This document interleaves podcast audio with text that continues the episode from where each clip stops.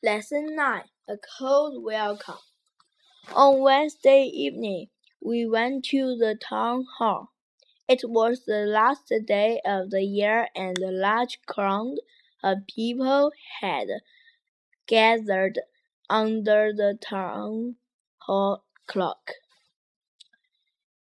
It was strict twelve in twenty minutes' time.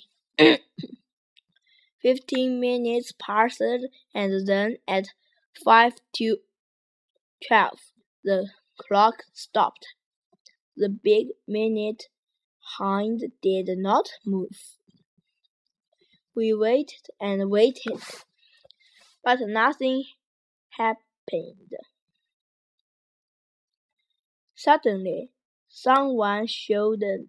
Uh, shouted. It's two minutes past twelve. The clock has stopped. I look at my watch.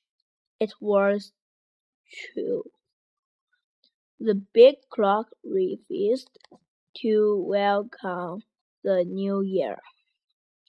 At that moment, everybody began to loud and sing.